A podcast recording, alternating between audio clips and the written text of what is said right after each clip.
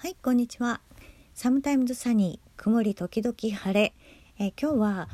慢性疲労症候群と安静の、兼ね合いについてお話をしたいと思います。私の主治医もですね、慢性疲労症候群の専門医なんですが、そろそろフレイルっていうのを心配しなさいというふうに、言うようになってきました。で、CFS の場合、安静を勧められることが多いですよね。負荷がかかりすぎたら、回復するまで安静にして、充電をするような感じですね。そういうようにしなさいっていうふうには言われるんですけれども、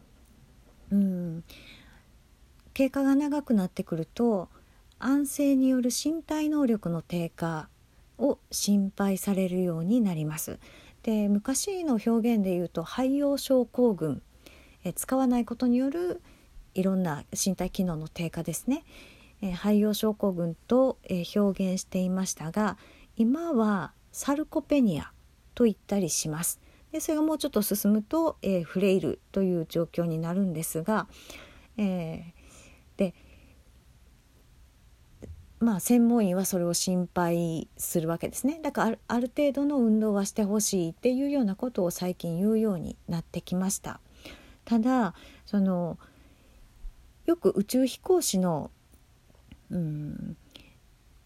話が例えに出ると思うんですね。無重力状態でずっといると、健康なああいう人たちでも、地球に帰ってきた時に自分で歩くことができない、それぐらい筋力が低下するんだみたいなことを言われるんですが、私の知る範囲では慢性疲労症候群はちょっと特殊かなという気がしています。で、あくまでも私が知っている範囲の話ですので、統計を取ったとか、そういう話ではありません。あくまで私の印象なんですが、例えばですね、病院に骨折して、入院した健康な人、もともと健康な人が骨折して入院しました。あるいはどこかの手術のために入院しました。で、そのために安静が強いられましたっていう場合と全然違うんですね。で、病院に入院してくる人たちっていうのはもう明らかにですね、高齢者を除く、健康な成人ということでいうと、明らかに入院加療による安静のダメージっていうのはすごく分かりやすく現れます。特に全般的な体力と筋力の低下ですね。骨折なんかの場合はもう本当に左右差がはっきり見て分かるぐらいに筋力落ちます。固定をしたりですね、その期間使わないということになりますので、筋萎縮が進むんですね。で、じゃあそれが慢性疲労症候群で安静に結構長期に安静にして同じことが起こるかというと、私は起こったことがないんですね。で、私の周りでもあまり聞かないです。で、逆に慢性疲労症候群の場合はそろそろもう動いていいかなっていうタイミングを、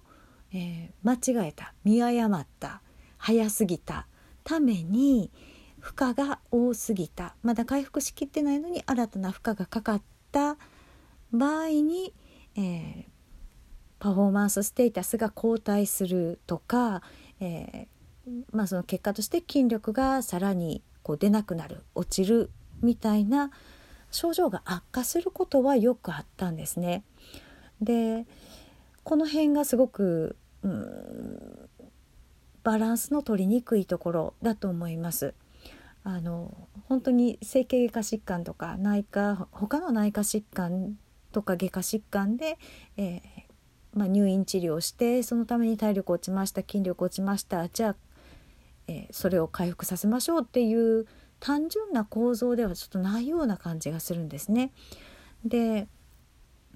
特に中でも慢性疲労症候群の急性期というのは症状の変化がとても激しいです。もう日替わりで症状が変わったりとか、症状の強さが変わったりもします。なので、無理しないでくださいということは言われるんですけれども、その無理がどのラインなのかっていう判断がものすごく難しいんですね。昨日できたことと同じことをやっても今日の自分には負荷が大きかったっていうこともあります。なのでどこが過負荷なのかが分かりにくいで、加減したつもりでもクラッシュして寝込むってことはもう本当にざらにあるんですね。また失敗したわみたいなことの繰り返しですね。だからどの程度の負荷が今の自分に適正なのかっていうのは随時変動するものであって、把握するのがすごく難しい。で、だったら私の考え、当時の私の考えは、だったら安静にしてパフォーマンスステータスをあんまり後退させないようにする方が得策なのかなというふうに考えたこともあります。で、考えたこともあるし、あえて攻めに行ったこともあるので、それはもう個々のね、症状の違いとか、その時のパフォーマンスステータスの違いにもよるでしょうから、主治医と相談するということが必要になると思います。で、また慢性疲労症候群の場合は併発疾患を抱えている方も多いですよね。線維筋痛症とか、化学物質過敏症とか、あと何ですかね、ポッツとか、そういう自律神経系の障害を持っていたりとかすると、またその病態が全く違いますので、そのあたりは、主治医の先生とよく相談されて、いかにしてそもそもの身体能力を落とさない、そして病気自体も悪化させないっていうバランスをとっていくかということを、なんとか追求するっていうのかな、実験しながら試しその時のベストバランスっていうのを探っていくことが必要かなというふうに思います。で、まとめなんですが、おそらく CFS の場合は一般的なサルコペニアとかフレイルっていう状況にすぐになるわけではなさそうな気がします。むしろその安静をないがしろにしたために、パフォーマンスステータスがガクッと落ちる、悪くなるということの方がダメージが大きいように思いますので、ご自身でも、今